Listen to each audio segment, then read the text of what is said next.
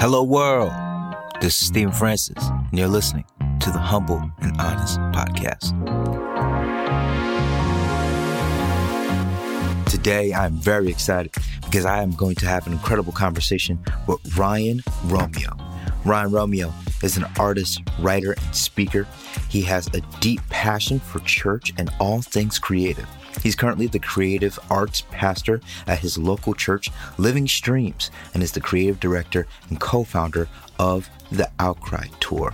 He lives in Phoenix, Arizona, which I imagine is extremely hot, but also this man truly has an incredible passion and vision on his life. He is coming out with a book called Head in the Clouds, and we're going to be talking about all of that regarding the book and also some other things in regards to the Outcry Tour and his recent dwell that he just had. Can't wait for you guys to hear it. Let's dive in my conversation with Ryan Romeo. Ryan Romeo. That's actually a really cool name, by the way. Um, have you heard that growing up? Oh, yes. Oh, many, many, many times. People nowadays, they're like, is that your real name? And it's just so embarrassing to me that people would think I would have a stage name or something. But yes, Ryan Romeo, it's my legit name. It does sound got, kind of like a state, you know what I mean? Like I know. Like, I know. I'm, I'm really thankful. Cool that it's legitimate. Thankful to my family, uh, my parents for giving me such a great name. But uh, yeah, Stephen, it's such a such an honor to be on the podcast today. Oh man, thank you. I'm I'm so grateful that you're here. And I'm even more grateful because you just finished up your Dwell conference this weekend. Can you tell me a little bit about that? It has a pretty unique vision that I really like. Yeah, we really wanted to, our, our church, we have a great creative team. That's my my nine to five job, is working at my local church, overseeing the creative side of our, our church. And we had uh, really a vision to bring a lot of unity in Phoenix, and especially in the creative worship leader, you know, creative director sort of positions at the church. And there was just really nothing like that in Phoenix. And so we reached out to a bunch of different churches, some of the bigger churches. churches here in the Valley, and pulled them all together and put on a two-day conference uh, with Phil Wickham and Chris Quilala, and then a bunch of local people too. Uh, there's there's a group here in town called Renew uh, Worship that's awesome, and so just really trying to mix that like local with, you know, national leaders, and really encourage and bless the the creative teams here. But honestly, it was one, turned into one of those things where I think it started to really infect the worship culture of the mm. Valley. Like at the, I was actually just processing with a couple of my leaders back at church, and they were like, you know, I think we were so excited about it, excited about Phil, Phil coming and all that, but I think God did so much more than, than we even thought was going to happen. So good. So yeah, we just blessed and exhausted and everything in between. Man, that's incredible. That's incredible. You know, the one thing uh, I've been able to listen to your podcast, and listeners out there, check out Ryan's podcast, Head in the Clouds. He has the English lady intro. You always shout right. her out. I think that's I, so funny. I do. I do. You know, I, I'm a creature of habit, so I love having that same intro. But when my producer sent me that, I was like, yes, something about an English announcer lady that makes you feel way more official in life. Indeed. It does take it to the next level. But share your story with us, man. How'd you come to faith, and and how'd you end up doing the ministry that you're doing right now? And, you know, obviously the thing that you might be most famous for is the Outcry Tour. So uh, bring yeah. us to the inception of all of that, the, the, yeah. the beginning. Yeah. So, um, really, I became Christian. I, I was the first Christian in my family. So there was no sort of, I mean, I grew up in, in Tucson, Arizona, which is not the Bible Belt at all. Mm-hmm. I grew up never hearing the name of Jesus. And I think my, my parents took me to church once or twice growing up. Maybe when I was getting in trouble, they thought, well, we'll just bring him to church. yeah. And really, there was no relationship with Jesus, no real understanding of who he is. And then one day I met this, this young youth pastor, and he's actually a good good friend to this day, but his his name is Joel, and Joel one day found out that I played guitar, and he said, hey, will you come lead worship for my small group? And I was like, I don't know what any of that means, but I'll come play guitar in okay. front of people. Sure, I'll do that. You know, that sounds good. And um, started learning worship songs, kind of like mid nineties worship songs. So, you know, a lot of Matt Redman and Delirious and kind of early Passion, even before anyone even knew who Chris Tomlin was, and started learning these songs. And after a while, I started to realize this is something I need in my life. Like I, I need a relationship with Jesus, and things started to shift for me. And I think some people have like that day, you know, they're like, this day, this hour, I accepted Jesus. Mine was a lot more of a process. Mine was a lot more, I'm a thinker, I didn't grow up Christian. So I was, you know, trying to figure out the lingo everyone was using. I was trying to figure out what everyone was really saying. And I remember one night though, my pastor gave a message, and he was, he was talking about how all the disciples died a martyr's death. And in my mind, I was like, why would you die for something if you didn't believe it happened? You know, like, why would you die for something? You know, at your deathbed, you'd probably go, all right, I was making it up. You know, we hid his, you know, we took his body out of the grave, you know. And th- that was really the thing for me that was like, oh, that makes sense. So around, you know, sixteen years old, I became a Christian, and, and everything changed for me. But I always joke I was a worship leader before I was even a Christian. I mean, I was I was playing worship in my life, you know, in my small group. And and from that point on, once I got saved, I started to really have this vision, this passion to be a part of bigger worship events. I didn't really know what it looked like. I remember I was listening to um, a Delirious album called Live ninety-seven, which was nineteen ninety-seven. and um, and I was listening to it, and I just, I had something inside of me, and I really think it was the Lord giving me this sort of like precursor to a calling I'd be walking into, this sort of like prophetic echo into what I'd be walking into. And I really felt like he was speaking to me. Ryan, live events, live worship events are going to really be a part of your life. And I just assumed, you know, maybe me as a worship leader that I'd be leading worship, you know, at these sort of events. And so fast forward a, a few years, um, my wife and I were in Y WAM. So we were, we were missionaries. We, we loved working with Y WAM. And, uh, one day I came back into my hometown and decided it was time for, for me to, to go back to college. So when I did, I went back to uh, art school, and of all things, I just was always really a, a fan of the creative, and I assumed, I thought maybe I'll go into seminary or something, but I really did feel like the Lord was saying, hey, go to go to Tucson, go to U of A, get a degree in graphic design. So started doing that, and um, and in the middle of that, I thought, you know, I really should, if I'm going to be a graphic designer, you know, if I'm going to be like a real pay the bills graphic designer, I'm going to have to have some clients. So I remember just cold emailing everybody that I could think of that I looked up to, you know, every band, every, you know, like speaker, every musician, anybody that I could think of. And just kind of a general email that said, hey, I don't know who's doing your graphic design, but I would love an opportunity to step in and help you. So that's interesting. So you didn't know any of them. You just kind of shoot your shot with all of these individuals. I knew none of them. Yes, I knew wow. none of them. And it was everybody from Chris Tomlin to like rock bands that I liked to, you know, everybody. And um, I didn't get one response from anybody except David Crowder. And David Crowder got back to me and mm-hmm. he said, if you come up with some ideas for our website, he's like, we do need some help with our website. If you come up with some ideas for me, we'll take a look at them. And to me, that was like the most amazing opportunity in my life. I was like, okay, I knew. And in, in my head, I'm like, I can't let this grow cold. You know, I've got his attention. I got, I'm like, I gave myself this arbitrary deadline of one week. I'm going to give him some design ideas in one week. Mm-hmm. Flash design was all the rage at the time before Steve Jobs declared it dead. So I was working on Flash and doing some like animated websites. And he had an album at the time called Remedy. It was this kind of like green and white Uh, album. And so I animated the illustrations on the front of the album, and they kind of like came up when the site opened. And and then the, the clincher was I had this weird image of Crowder from the back of the album, Crowder's band kind of all fanned out. And when you rolled down on the bottom, like he would pop up, the whole band would pop up. And so I sent it to him, and I was just so nervous, you know, a week later, sent, hit send on that email. And um, he got back to me in like an hour, and he said, we love it. Let's, let's move forward. And so probably the next day, something like that, I got an email from Shelly Giglio from two sixty-eight and started working with Passion. And so it's just sitting in my, I had this, you know, little house in Tucson, Arizona, you know, I'm like, I didn't network with anybody in person. I didn't, it was just really miraculous the way it all set up. Wow. And, um, So then fast forward a few years, and Crowder called me and he said, hey, I'm doing a conference in Waco called Crowder's Fantastical Church Music Conference, which is a very David Crowder name for a conference.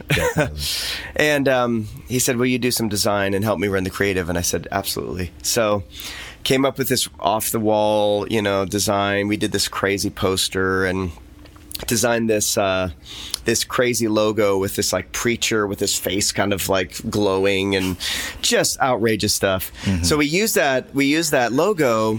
We printed it out on paper that was like, I think it was something like thirty feet long, and we put it onto this pegboard, and we bought every Lite-Brite that was available at the time, because Lite-Brite, I think they started making them again, but yeah. at the time they were they were discontinued. So we bought every Lite-Brite available on eBay across the country. So we cleared out it, we bought it from everyone, got it to the location in Waco, and gave everyone Lite-Brite pegs to go like plug in for the logo.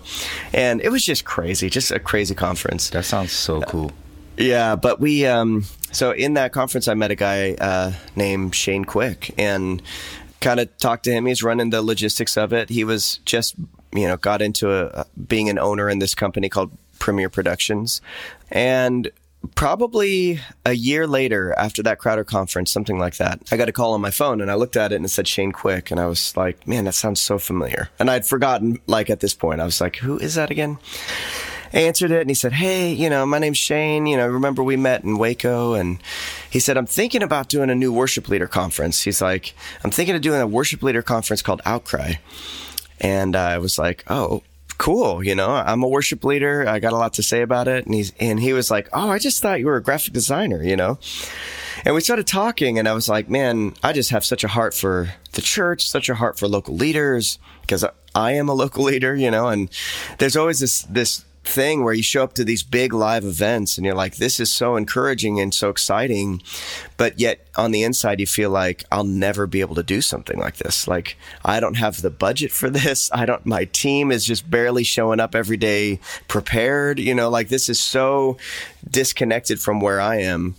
And I said, I just, I think w- whatever we do, it has to have this element where it's building them up. It's not telling them they need to do what we're doing to be significant.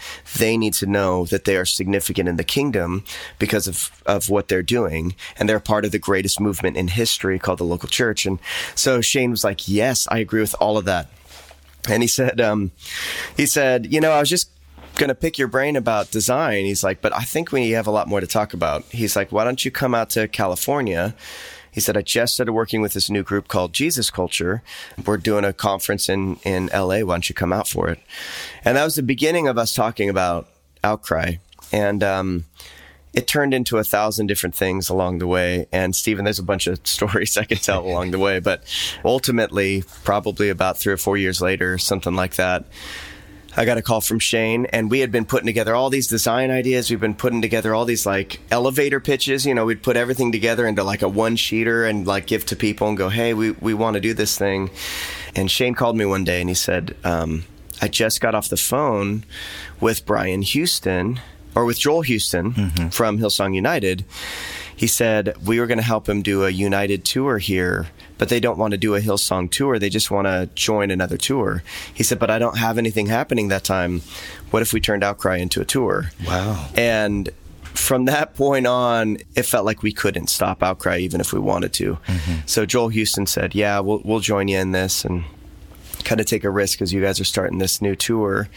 And then we sent out an invite basically to every worship group that we could think of. And that first year, first year we had Hillsong United, Jesus Culture, Bethel, Carrie Job, Tripoli. And then we got a an album from, I'm sure I'm forgetting somebody, but we got a rough demo album from a singer named Lauren Daigle. Oh, sure. And we listened to it and we were like, oh, this is pretty good. And we had all this debate. We're like, should we give her the slot? I don't know. So we took a big risk on yeah, a girl named Lauren da- Lauren Daigle year one. Mm-hmm. And probably about, I think, four or five months. I think it was about five months after I had the phone call, that initial phone call with Shane, Outcry hit its first date. And um, we averaged that first tour ten to twenty thousand people a night. Incredible. And it was unbelievable. It was really one of the most beautiful things I'd been a part of, but also I've always said the hardest thing I've been a part of was that very first Outcry Tour. Mm-hmm. But since then, we've done, we did ninety outcries, had almost a million people attend the tour, saw fifty thousand people give their life to Jesus. We always had a moment where we shared the gospel. Even though it was a worship conference, everyone's like, or co- a concert, everyone's like, why why would you share the gospel yeah. at a worship con- concert? And we just knew deep down, we're like, there's people that need to know Jesus in this room. And so we saw a lot of fruit. It was unbelievable. So yeah, that is the, that's the long story of how I got, got to, to Outcry. But that's beautiful though. And, and congratulations on all the success that you guys have seen. There's mm. two questions that I want to ask. One from the perspective of Outcry, and then the other one is just a worship leader that has not only been a part of seeing some of the best of the best do their thing, but also is probably someone as a musician yourself may have some perspective in. All right. So the first yeah. one is, what is the most memorable moment of the Outcry Tour, good or bad? Just when okay. you think of the Outcry Tour, is there a moment that you say, man, that that tour, that year, tell yeah. us. Yeah. I, I think, gosh, there are there are really so many of them. You mind if I tell a couple? Yeah, go ahead. Okay. First, uh, I think for me personally, in my walk, you know, I, I started off Outcry thinking um a creative leader, I'm a worship leader. That's that's kind of the, the lens I was looking through. But God kind of saw me in a different way, and I, it took me a while for me to see myself in the way that that the Lord saw me. Yeah. But year one of Outcry, I remember thinking, we have so many amazing people on this tour, and we want to do like a little kind of local church moment backstage with everybody. So our, our the idea was we, we would just put down a, on a list, like who is responsible for what night, like what night is Hillsong responsible, what night is Bethel responsible. And they would come and they'd lead worship. They would speak maybe a little bit and minister, kind of like, like a small group, yeah. but with all of our heroes. And I remember we were backstage, and I think it was, I think we were in Louisiana. Uh, I, I don't know for sure.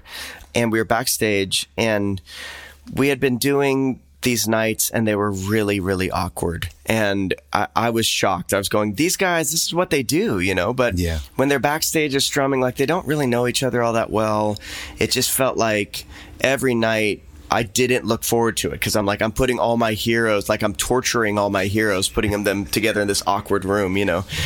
But we were like stubborn enough to like keep going. And one night Lauren was leading worship, and, uh, you know, she comes running in like barefoot, and, you know, I'm like, year one, she had no manager. I'm texting her going, Lauren, you got to get in here. And uh, so she comes in and she's leading worship, and, and we finish. And I kind of was looking out the room, and I was like, does anybody feel like the Lord is saying anything? And and I think any leader has been in that place where you say a word like that. Yeah. And you just have to let a little bit of awkward silence sit, you know? Yeah. And it's it's like death to you. Like on the inside, I was dying. And I was literally counting down in my head. I'm like, ten, nine, eight. You know, I'm like, I'll give this ten seconds. Yeah. And at the very end of it, Carrie Job raised her hand. And she said, I think I have a word for Crowder. Is he in the room? And David and his wife were in the corner, and David raised his hand. And she went over and delivered this prophetic word to Crowder, and it was really powerful. Like, mm. people were crying. David's wife was crying, and Taya and Joel Houston were in there, and, and Jen Johnson was in there, and Jen was like, hey, let's lay hands on Crowder and his wife. And everyone just surrounded Crowder and laid hands on him. And I was just looking at this room, and I'm like, just people from different walks. It's like you've got like Trip Lee's like prophesying over him, and you've got Jen from Bethel prophesying, and you've got Joel Houston sitting there. I'm like, this is unbelievable. And really, it was that moment for me where everything switched. Hmm. And I started to really get this understanding that God was calling me to lead in that room. And I still had one other moment in later on in that tour where the Hillsong people were leading worship. And when they were done, they're like, if you're if you've ever done like backstage worship or acoustic worship, you you like nestle into this moment where the worship leader's just kind of like picking on his guitar, yeah. and everyone's just kind of like waiting for something to happen. Yeah. And Hillsong was doing that, and I just had this feeling of like, Ryan, you got to open your eyes. And I opened my eyes, and J D from Hillsong was just like staring a hole in my face. And he looked at me, and he was like strumming, and he just kind of shrugs like, what do you want to do now? You know? Mm-hmm. And I just had this moment where I like looked behind me, like, are you talking to me? You know, like, you want me to lead this moment? And I kind of stepped in and said something. And really, for me, on the positive side, that first tour, the thing that God taught me was, and it's something I say all the time, be confident in your calling, not your ability. Mm. Like this moment where you go, I am not equipped to be here. I don't have a platinum album. I don't have a book out. There's no reason, no logical reason why I should be leading backstage with Outcry other than the calling of God. Wow. And to be able to walk in that and say, yes, I am called to do this, and I could do it with confidence. It's a scary thing because we'd have, you know, Furtick would stop by, or we'd have Chris Kane later on in the tour. People that are like so intimidating to be around. Mm-hmm. Brian Houston, he's like a mountain of a man, you know, like yeah. he like talks three octaves lower than any human should talk. And he just commands the room. And I'm like, I'm supposed to lead in this room, you know? Mm-hmm. But when God's anointing you to do something, calling you to do something way outside of your comfort zone, outside of what you think you could do, that's when you get to really see him come through. And I'm just like this creative bearded Italian guy that I'm like, I, I don't understand why I'm I'm leading in this room other than the calling of Jesus. Wow. So on that on that level, those were like some of my top moments on Outcry. I do have to share one, though. I think that that people enjoy hearing more. Okay. Um, and those are the failures. Okay. And we had, um, so with our conference this last weekend, we, we worked really hard on our opener. And at the end of our opener, all the power shut off. And it was like at the worst time. And I'm like, I'm sorry, like yelling to the room, like the power's out. But I remember one time with Outcry, we were, we were in Atlanta. We had probably twelve to fifteen thousand people there. And, um, I was sitting at front of house, which is just where we have all of our sound stuff. And I was sitting there kind of keeping an eye on everything. I had my headset in, just kind of talking to production. And uh, we were getting ready to do our opener for Outcry. And same thing. We'd been producing a video. We'd been running it every night, you know. And so we're getting ready. And Louis Giglio comes walking up. And he, like, puts his arm on my shoulder and he's like, his hand on my shoulder. And he's like, Ryan, this has been so cool. He's like, you guys have just been doing such a good job with this thing. And Louis, I mean, with Passion and like, if, especially if you grew up in the nineties and two thousands, I'm like, you are my hero. Yeah. That you're telling me that you're proud of what we're doing is unbelievable. So I'm like feeling so proud. I'm sitting there like just beaming, going, man, I can't wait to call my wife after this and tell her what Louis told me. And uh, in my ears, production's like, okay, lights down. You know, we're getting ready for uh, our opener. Lights go down. They hit play on the video, and there's no audio on the video. Oh, it's just no. video. Hey, world. We're going to keep doing this conversation with Ryan Romeo, but I want to take a quick break just to let you know that the Humble and Honest podcast now has a Patreon page. This means for as low as one dollar a month, you can help continue the conversations that we are having on this podcast. I'm going to put the link in the description for this episode, and I definitely encourage you to check out the Humble and Honest page for more information.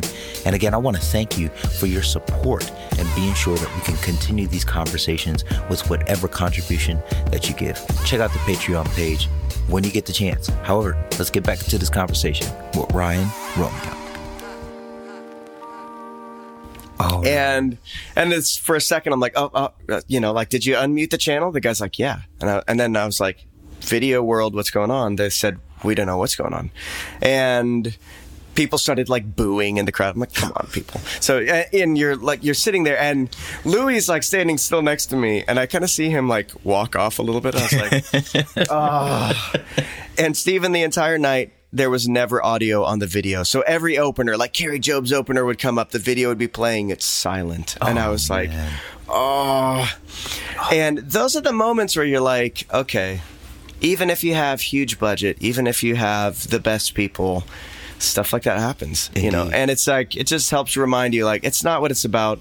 It is, you know, it's about connecting with Jesus. And you could do that with a giant sound system. You could do that with perfect production. You could do it with less than perfect production. You know, like that, that doesn't really matter.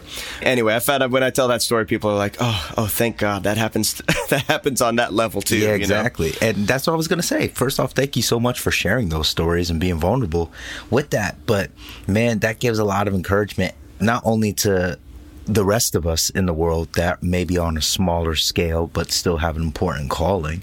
But also, oh, yeah. man, I think stuff like that always keeps you humble. I've experienced in my life, mm-hmm. I have preached sermons that I walked off and I was like, that was trash. That was terrible.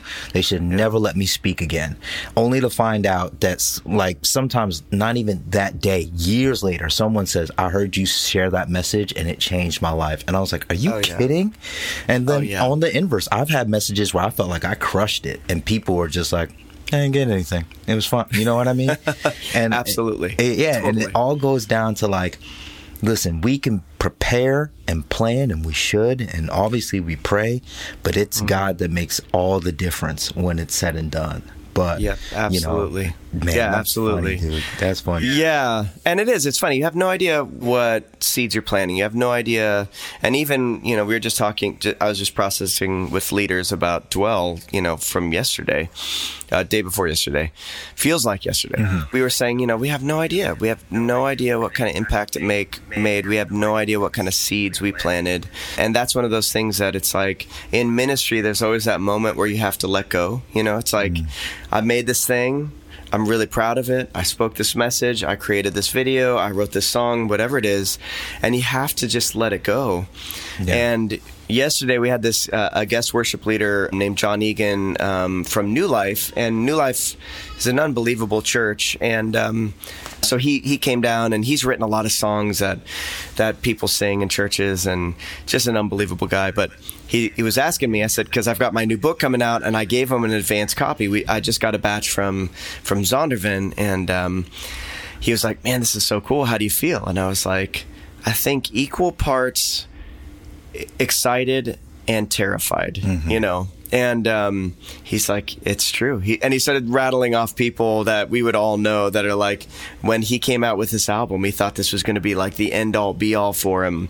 And it was like his worst selling album, you know? And it's like these moments where you're like, this is, I did my best. I absolutely poured my guts into this thing. And for me, it was a book. And now I'm letting it go. And I'm going to let God do through it what he's going to do. Mm-hmm. And the more you care about it and the more time you put into it, the more it's a sacrifice, you know, more, the more it's like this sort of like altar moment for the Lord of going, whatever this impacts, whether it impacts one hundred people or one hundred thousand people, I, I don't care. I'm giving it over to you, you know. Absolutely. So, um, yeah, there's always that moment. For sure. And let me say this. I'm excited to talk about the book. I'm very excited about it. I was able yeah. to read the little intro to it. Um, Good. I do want to ask this before I move on, though, because as a musician and as someone that has been in the worship leader scene, yeah. who is the worship artist right now that you enjoy listening to? Who's the most innovative, mm. maybe the, the taking worship to the next level? Do you have anybody yeah. that you think of? I- I, you know, it's funny. It's like, obviously I have so many, so many friends that, uh, that I've developed over the years that have albums out that I love. And, um, but if I were to say anybody right now that's surprising me and that I just find myself hit and play on a lot, that would be Upper Room. Oh, um, yeah, me too. Upper, that's my yeah, answer. Yeah. Yeah. Upper Room is, there's just sort of this unfettered, unpolished thing that they do. And it's like, it feels less like they're trying to make an album and more like you're just getting a snapshot of them on Sunday morning. Mm-hmm. And that's beautiful for me. And there's something kind of refreshing about that for me too. So Upper Room, yeah, there's songs I just feel like, and for our congregation too, have become some of these sort of anthemic songs that we've been singing a lot over. So yeah, I would say, I would say Upper Room. Absolutely. Uh, Upper Room is almost dangerous to me because I've had times where I've tried to play them casually and then all of a sudden I feel like speaking in tongues and prophesying over my coworkers. Oh yeah. so, oh yeah.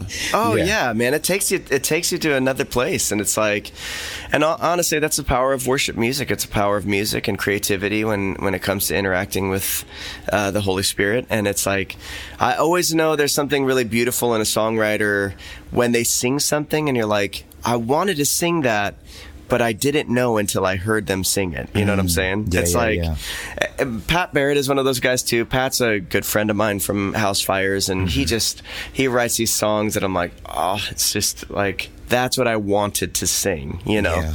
So, but yeah, Upper Room is that for me, one hundred percent. Absolutely. But now let's go into the book. So your book is uh, Head in the Clouds, and it's all about dreams. And mm-hmm. I'm curious to you, you know, obviously God put this on your heart for you to share. But what is it about this book that you believe people really need to get in their own lives? I think that we approach dreaming in kind of a weird way sometimes in the church. Okay. And um, sometimes we approach it in this sort of like, yes, God wants to, you know, like God is a God of big dreams, but don't dream too big. Hmm. Don't, you know, like don't, we say things like don't get out ahead of the Holy Spirit. And I, I agree with a lot of those things, but a lot of this language starts to like communicate that God doesn't care about big dreams, that God doesn't care about the things that you're passionate about, and that somehow like we have to like shift who we are to follow Jesus. And I, I started to get awakened to this recently and going, no, God is a God of big dreams. Mm-hmm. God is a God who cares about the things deep down inside of you. And even even like I was saying about Outcry, like I, I imagined I would be a worship leader at Outcry.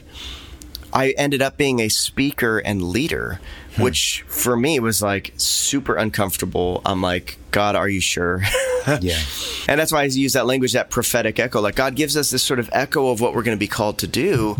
We're not fully sure what it looks like, you know. There's not this like, it's kind of like Joseph. And Joseph was the, the story that really kicked off the Head in the Clouds thought process for me.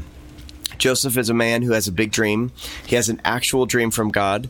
Uh, but this dream is so general. It's like, Joseph, you are going to be a man of great influence. So much so that your family is going to be bowing down before you. Mm-hmm. And Joseph, I mean, he's young and naive, and he shares it with everybody. And it's kind of like, hey, even his dad's like, hey, man, tone it down a bit, you know. Yeah. But Joseph had this confidence because he had this calling from God that he knew. He was just like, he assumed everyone was where he was at. And he starts sharing like, hey, this is this is this dream I had. And it was so real to me and it was so tangible to me that you guys, you got to hear about this. And when Joseph gets that dream, I love it because he shares it with everybody, and then his life basically goes down the toilet. I mean, everything goes wrong in his life, and he's sold into slavery, and and even, you know, like in Potiphar's house, he, he gets this like little moment where things are going to be okay, and then no, he gets falsely falsely accused, and then he's in jail. Mm-hmm. And it's like all these things are going on in Joseph's life. But what I saw about him, like especially in, in Potiphar's house, he's sitting in Potiphar's house and Potiphar says, I see that everything that you do prospers and that God is with you. And that even in this, like this place where it makes no sense, he's not trying to get promotion. He can't really get promotion. He's a slave, you know, like mm-hmm. the only thing he could really get is more responsibility when he does a good job. But he's sitting in a place where he's enslaved and he does the best that he can. So much so that his slave master is like, I see what you're doing and it's awesome. Yeah. And Joseph takes each season of his life, as bad as it is, and treats it with purpose and passion.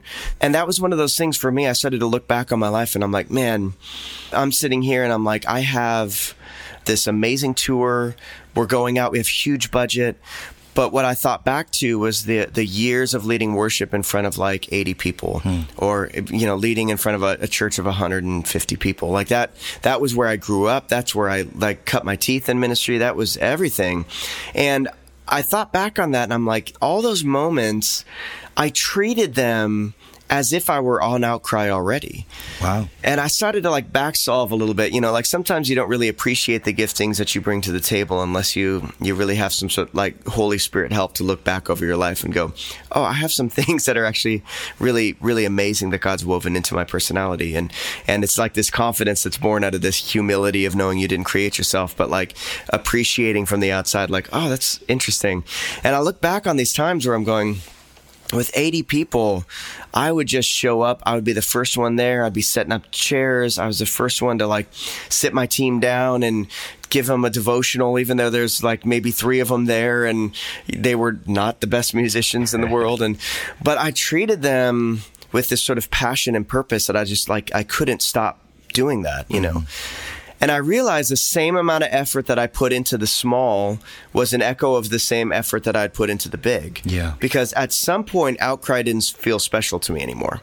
At some point, rolling up in a tour bus, sleep deprived, getting out, taking a shower, you know, and like a, the gang showers at, at these arenas. It's not glamorous, you know, and at some point the novelty of that wore off and it didn't feel special to me anymore. Mm-hmm. And I, what I was left with was this sort of like work ethic, this philosophy deep down that really comes from Timothy when, when, when Paul's saying, do all things as if unto God. It was like this deep seated thing inside of me where I'm going, all of this is an offering. At some point, it's all, the novelty is going to wear off of all of it, and what I'm left with is this ethic that I built in the small, in the small things, and that was the thing that was an echo of of, of the amount of effort I put into the big things. Yeah, and I think so many people get in this place where they're like, you know, I'm I'm working at Starbucks, or I've got a lame boss, and you know, like I, one day I'm going to put in one hundred ten percent. You know, I'm, one day I'm going to really pour it out when I'm when I'm sitting in my ultimate calling, and so all of these ideas started bubbling up, and I was like, you know what, we need to be a people that honor the big dreams that God gives us.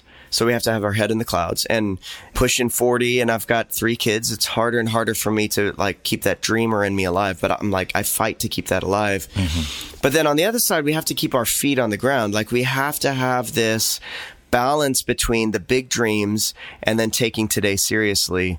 And that was really the foundation of this book. Then I started diving in going, okay, what are the things that you have to lay? There's foundations in our life we have to lay with the Lord, expectations we have to, to lay as a foundation before we start pursuing dreams.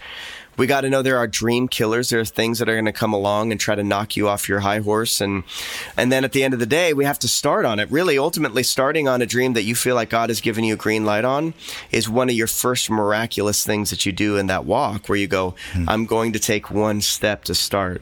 So the last section of my book is about starting on the dream that God gives you. So good. So good.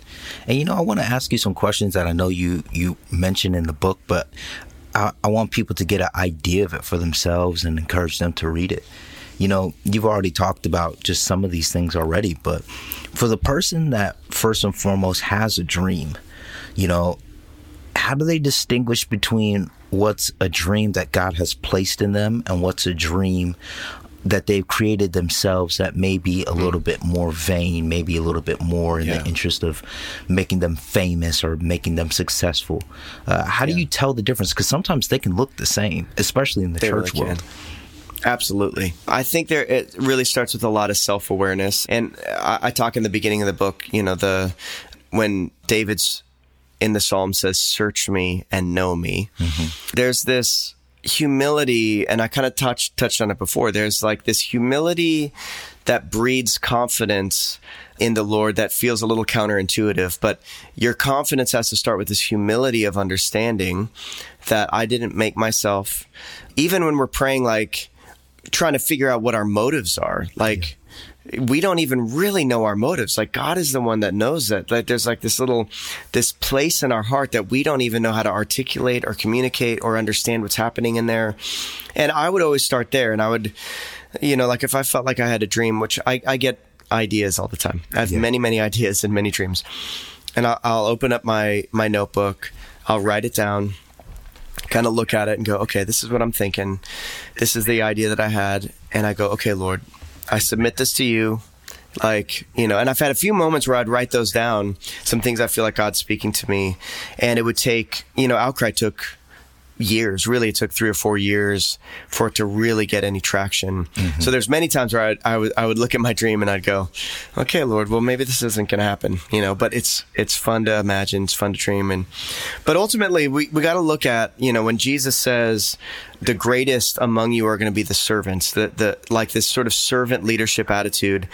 With Outcry, ultimately, we started to find this, um, the why of Outcry. You know, Simon Sinek always talks about like find the why. Yeah, yeah. And we're like, we want to do this big worship concert. I've heard a thousand people tell me that that's what they want to do. You know, like, oh man, I want to do this big event. Okay, awesome. That's exciting. And I think you, you might think it's going to be really fulfilling. You might be surprised at how hard it is and how at the end of the day, you don't feel as fulfilled as you thought. But mm-hmm. th- set that aside. You just want to do an event. That's not enough. You know, like it's not enough to say, I just want to do a big event. You have to drill down into why you're doing it, you know.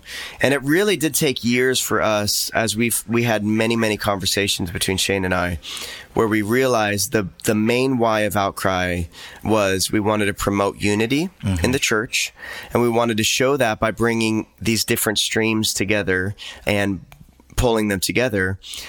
And then what did we want to say? What we wanted to say was that if you think we're a big deal, you are actually the bigger deal because you're part of the local church, the greatest movement in history, the thing that Jesus set into motion, the thing that will never die. It's like the church will continue to go, Outcry will go away, but the church will continue to keep going. So and good. Just like rah-rahing everybody into going, you are a big deal. And ultimately, when we fell on that, it felt like the Lord gave us like, I mean, all systems go. Mm-hmm. And looking back on it, I realized our our vision was serving people. Yeah. Our vision ultimately had to be like, how can we create momentum to serve people? And our the serving people was the church for us. We're like, we want to serve. I always had in my mind that like church leader that had, you know, eighty people and he's been running this church for five years mm-hmm. and he's going, I want to give up. This doesn't seem like it's worth it anymore. I wanted to be able to stand on stage and say, keep going. You are part of the greatest movement in history. Even if you have eighty people, like keep moving, keep saying yes to the Lord. And that was the why of Outcry. That really, I mean, we talked again, it was a tour like the last minute. Mm-hmm. it, it was a conference most of the time. God shifted it to a tour. And looking back on it, I'm going, man, I'm so glad he did. It really changed the dynamic back, backstage. We got to bring people together for a lot longer. They got to build relationships with each other. And so the what, I mean, God really knows what he's doing when it comes to the what. But digging into that why, and I think so many people have these dreams and they're like, man, I want to have a bunch of social media followers. Yeah. Well, why? Why? What are you going to tell them? What are you, mm-hmm. what are you going to say? Like, what is it? What is the thing that God's telling you to do? And how does it serve people? There's that kind of stink that we could feel, like, like you could smell off of people when you're like, you're trying really hard to promote yourself. Like yeah. you're trying really hard to build an audience and you don't know why. And that's kind of your first warning sign. If you're like, I want to build a big audience, I want a lot of people to see this thing. And you're like, well, what thing? And mm-hmm. if it's a, I don't know, just me, I guess, you know, or yeah. the, the wisdom that I want to bring to the table, that's not enough.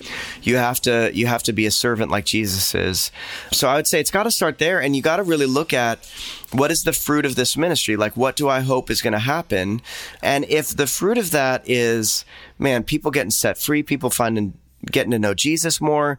Um, if, if you want people leaving with Jesus on their lips, you're going like, already, already we're, we're getting some really good meat here. We're starting to really find, find that out, you know?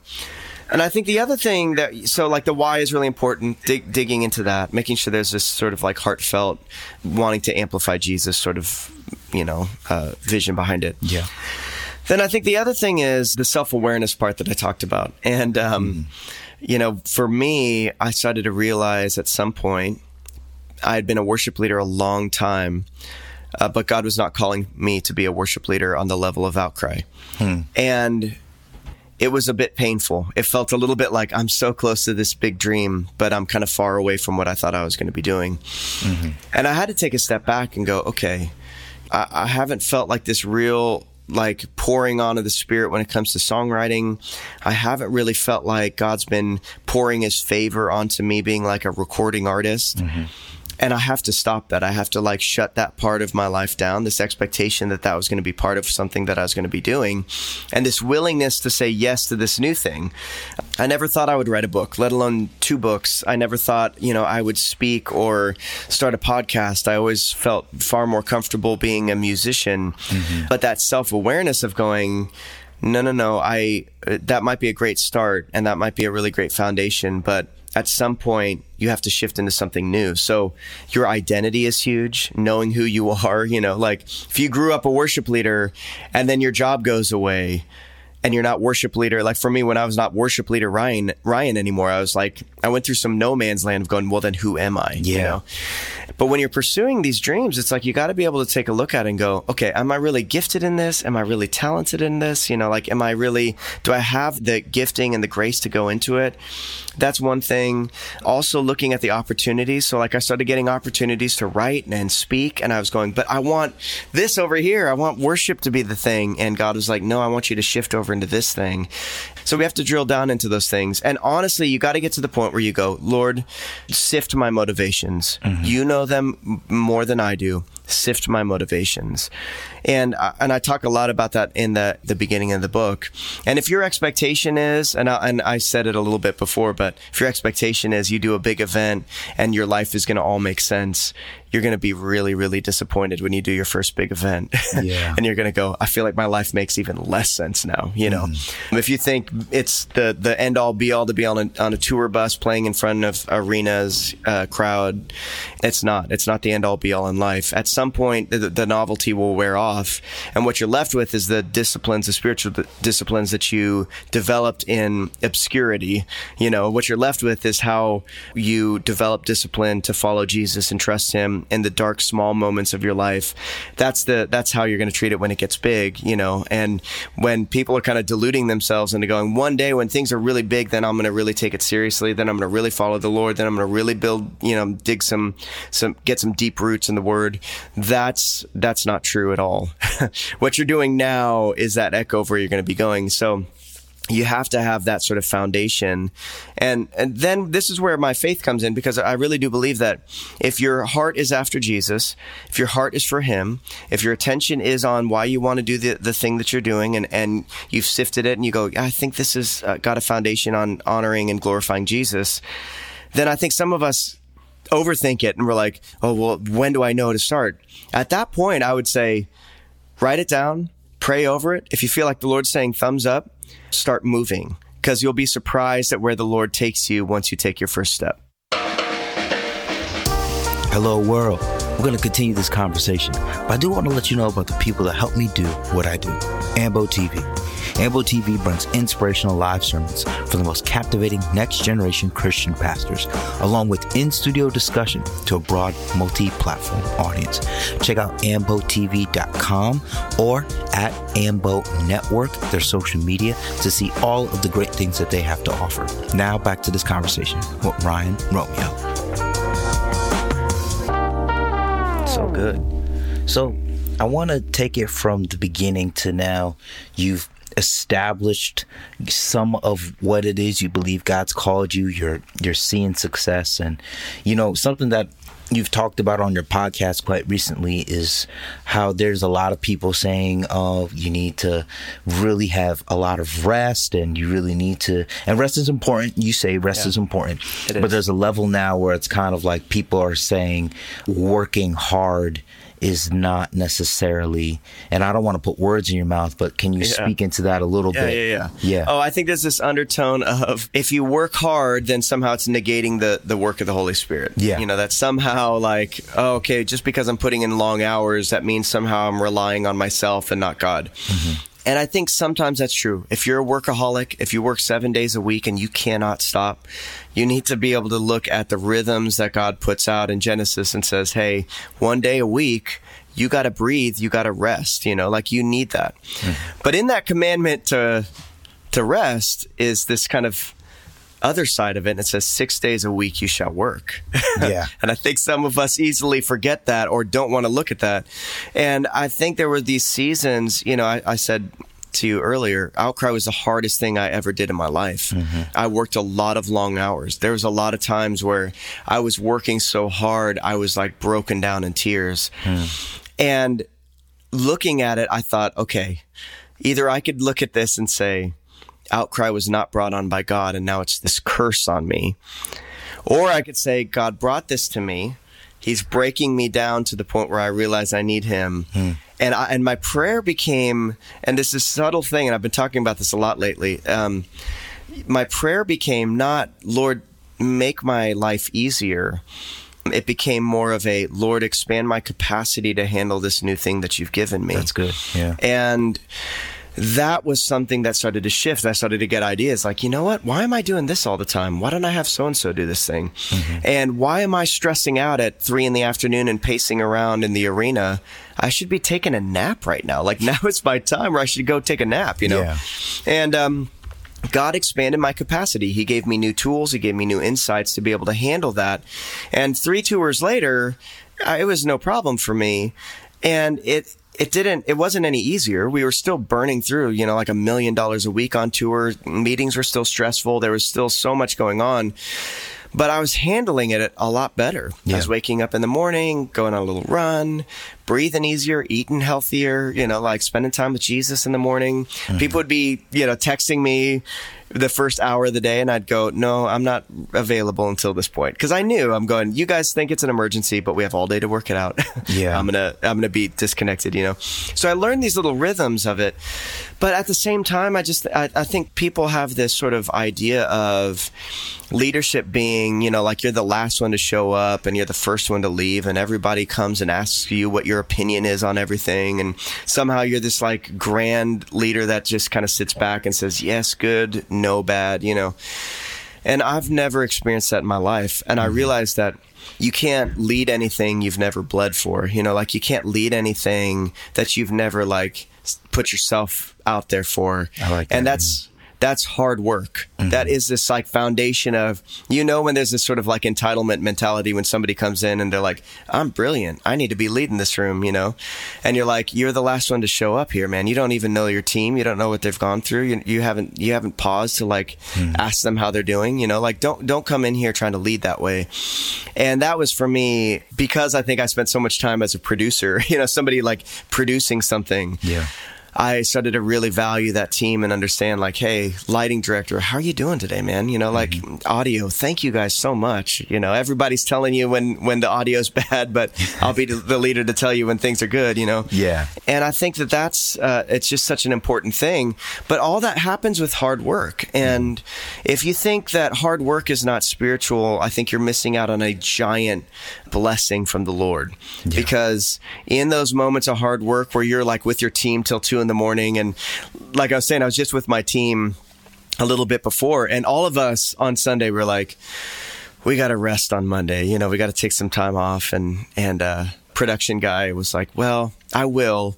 He's like, but you know, all the audio guys are coming on Monday to pick up the stuff. So I really have to stay here on Monday. And, and I, I, I showed up at the church and was like, hey man, you know, you need anything? And there's other people helping them. And I was like, this is so good. This mm-hmm. is so right. You know, like you need to have that sort of like, okay, there's seasons for rest for sure, but there are seasons where you put your hand to the plow. Yeah. And we have to be a people. I really do think that, that followers of Jesus should be known as some of the hardest working people out there. Absolutely. I agree with that. And I think there's a big tension with knowing the difference between what is you being content, which I believe mm-hmm. God calls us to, and then yeah. what's you being complacent, where yes. you, you're taking the time to sit back or whatever. And like you mentioned already, God is like, Mm-mm, mm. I will do this, but you need to get to work. You know yeah. what I mean? There's people that you won't reach if you continue to sit here and binge on Netflix. You yes, know what I mean? Totally. Also, I do totally. think that a lot of people have very different interpretations of rest. I think mm-hmm. if you're having time to seek after the Lord and having him rejuvenate you, that's very different than you binging Love is Blind on Netflix or whatever oh, totally. the taste is. You know what I mean? Totally. Not to say you can't do that. Yeah. Of course, that's, that's, that's a part of life. But, but I think you need to really know that difference between where am I, where should I just trust that God is going to do what I can't do, and where is it that God is actually calling me to do, and I need, just need to go out of my comfort zone to do it. Totally. So, absolutely. And you got to figure out, yeah, the thing that's restful for you. I think so many of us think resting is watching Netflix while we, we peruse Instagram, and that's not resting. Mm-hmm. And actually neuroscience tells us that our brain is actually super active when that's going on. And we think it's relaxing, but it's actually not, you know? And I, I, I had to figure that sort of rhythm out for myself. I recharge pretty quick. I don't, I don't need a two week vacation. I could recharge in a day or two. Mm-hmm. Some people need that two weeks. I mean, I had a leader that was like, it took me ten days. And after ten days, I was going, oh, okay, now I've forgotten about work, you know? And it's like, if you need that two weeks, lock it in, you know, yeah. think ahead, lock it in a year ahead of time, go, okay, you know, know yourself. For me, I know my rhythm, uh, I'm tempted to sit and just watch T V, and I know actually it's probably better for me to go on a quick run, you know, like talk to my wife about something that's not mm-hmm. work related, you know, and after a day or so, I'm like, okay, I'm feeling pretty good, ready to dive into the next thing, you know, and we have to know ourselves. But yeah, that hard work, I talk a lot about um, the parable of the talents mm-hmm. with Jesus. Yeah. And we love talking about Mary and Martha, and we love talking about, you know, like Jesus is going, for sure, when there, when there's this moment where you're forgetting God, if you're working to the point where you're not able to see God moving in a moment, or you're not able to spend time with your family, if you can't choose the greater thing most of the time, then you've got a problem, you know? Yeah. And there's those times for me where I'm like, I'm working hard, working hard, working hard. Then Jesus shows up and I'm like, I got to stop it. Mm-hmm. And I got to focus on this new thing. This person came up to me crying and they're like, man, the Lord's saying this. And there's moments like that where you have to be aware of what God's doing and choose a greater thing. But then the, the, the story, you know, the parable of the talents, when Jesus is saying, you know, that to this servant, they got one talent, this servant got five, and this servant got ten. And, and going through all the servants and saying, what did you do with what I gave you? And to the servant who was fearful and buried his one thing that God gave him in the backyard, at the end of it, it says, you wicked and lazy servant. Mm. And I'm like, oh, Jesus, I wish you had said that in a little bit nicer way. You know, like it's, it doesn't feel all that soft and cuddly to me to say, yeah. you wicked and lazy person, you know. Mm-hmm. But we do sometimes, and sometimes it is fear. Sometimes it's this fear that like keeps us from investing. But when you start to look at yourself and your giftings and your talents, your callings, your dreams, where you start to look at them as an investment, not just something that you're like, oh, I want to selfish, selfishly use. No, it's an investment in you. And you really appreciate the giftings that God gave you because God gave them to you. You didn't earn them or, or get them yourself. And you say, okay, how am I investing this? Then it shifts everything. Then yeah. you're like, hard work is just what we do. It's what we do. It's like Jesus said, we we would die to ourselves. Hard work is part of that. It's like, man, you've invested something into me. I'm going to plow through fear. I'm going to plow through, you know, a- anything that's in my way and start investing this stuff that you gave me because you expect a return. Yes. You expect a return for your kingdom. So I'm going to live my life knowing I got to start investing to see a return for your kingdom. I love it. All right, so we're running out of time. I have one yep. more question for you. All right, then you can yes, sir. Go to sleep, man, because you've you've been busy. yeah. All yeah. right. So, for anybody who wants to have a big dream, and I know you have dreams that God has placed in you that you are looking forward to seeing. That's why this book is coming out, and I know for yep. myself as well. What are some disciplines that you think everyone should take practice with? Spiritual disciplines, physical disciplines, emotional disciplines. What are the things that everyone should really take hold of, in your opinion, that yeah. can keep them from having spiritual burnout, bad marriages, mm. discouragement? Mm. What things have worked yep. for you? So to me, obviously, I think every morning from the time I uh, I heard this at Young Life, have a quiet time, you know, like have that time in the morning. And it seems so simple, but as the years go by, it's one of those things that's easy to like set off to the side.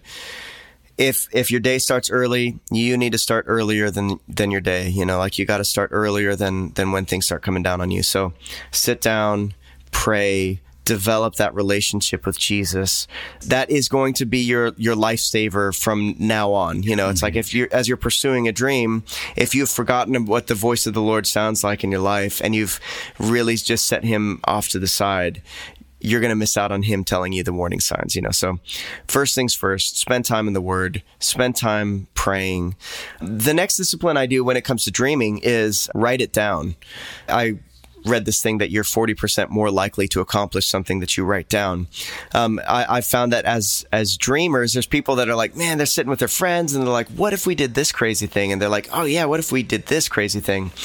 Very few of them actually sit down and write down, okay, this is this is the dream. Because it's like that first step of accountability toward it. You know, you're like, oh, if I put it down on paper, I might be responsible for this later. Someone might read this later and go, what is this thing you wrote down? You know, yeah. And even for yourself, like looking back on it going, did I do anything with that? And so I'll write it down. and I'll give it to the Lord. And that is something that's really, really important. When you're starting a dream, when you're really starting to, to d- dive into it, you got to be able to get that down into what I said in the beginning, like an elevator pitch. You got to get it down into something that, it's called an elevator pitch because it's like, they use it in business. Like if you get in, in the elevator with somebody important and you have, you know, a few stories that you're traveling up, you know, you got to, uh, just thirty seconds with this guy. How are you going to pitch your idea to him? Yeah. So I would get it down into that and go, how much money does it cost? How, how what's the time frame for this thing? What is it, you know, and write the why down in, you know, one or two sentences, spit it out. You know, for me to be able to spit out the heart behind Outcry that quick didn't come easy. It came with a lot of time of processing, you know, mm-hmm. So be able to have your elevator pitch, be able to get it in front of somebody. You know, it's, it's like Nehemiah, you see when he's sitting with the king and he's like, Nehemiah, what do you want to do? And Nehemiah's like, I'll tell you exactly what I want to do. I want to rebuild the walls in Jerusalem. This is what I need. This is how much time it's going to take. Mm. He came ready. He was prepared for God to fulfill this dream. So, um, yeah, those those are some some big things I would say to people who have big dreams out there. So good. Well, Ryan Romeo, Head in the Clouds. Super excited for your book. Everyone should check it out. And also, congratulations on Dwell, man. Very Thanks, happy man. That God really did something for you there. Appreciate it, Stephen. Thank you so much for having me on, man. It's been a blast. Absolutely. Take care. Wow. Thank you so much, Ryan, for your passion and your insight, and all in all, just a great conversation. Get his book, Head in the Clouds, which will be out early March. Can't wait for you guys to get that. I know I've definitely pre-ordered my copy already. And guys, I'm looking forward to you guys joining us for our next conversation here at the Humble and Honest Podcast.